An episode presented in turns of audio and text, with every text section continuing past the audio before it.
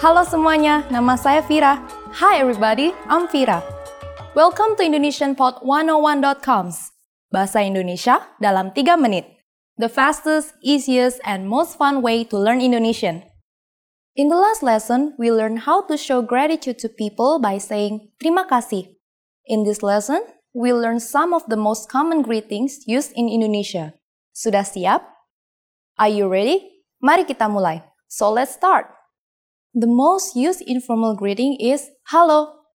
Halo. Halo means hi or hello. We use it when we meet. It is very casual, so we should only use this greeting with friends or family. If you need to greet someone in a formal situation, say selamat siang. Selamat siang. Literally, selamat siang means good day. We can use selamat siang only during the daytime from 11 a.m. until 3 p.m. During the afternoon, we say selamat sore. Selamat sore. Sore is Indonesian for afternoon, so selamat sore means good afternoon. This is used from about 3 p.m. to 6 p.m. During the night, we say selamat malam. Selamat malam. Malam is Indonesian for night. This is used from 6 p.m. to midnight. And finally, during the morning, we say selamat pagi. Selamat pagi. Pagi is Indonesian for morning. This is used in the morning until 11 a.m. These four greetings are used when we meet someone. But when we leave, we don't say them again.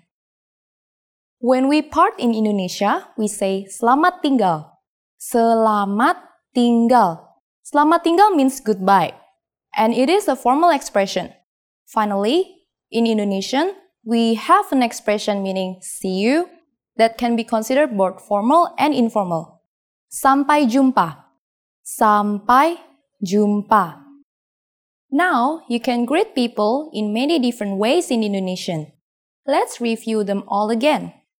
When meeting in informal situations, we say halo when meeting older people or someone we don't know, we say selamat pagi in the morning, selamat siang in the early afternoon, selamat sore in the evening, or selamat malam at night.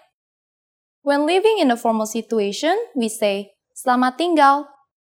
When living, no matter whether it's a formal or informal situation, sampai jumpa. It's easy, isn't it?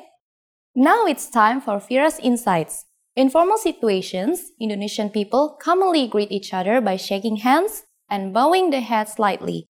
On the other hand, if we meet someone we are very friendly with, we can just wave.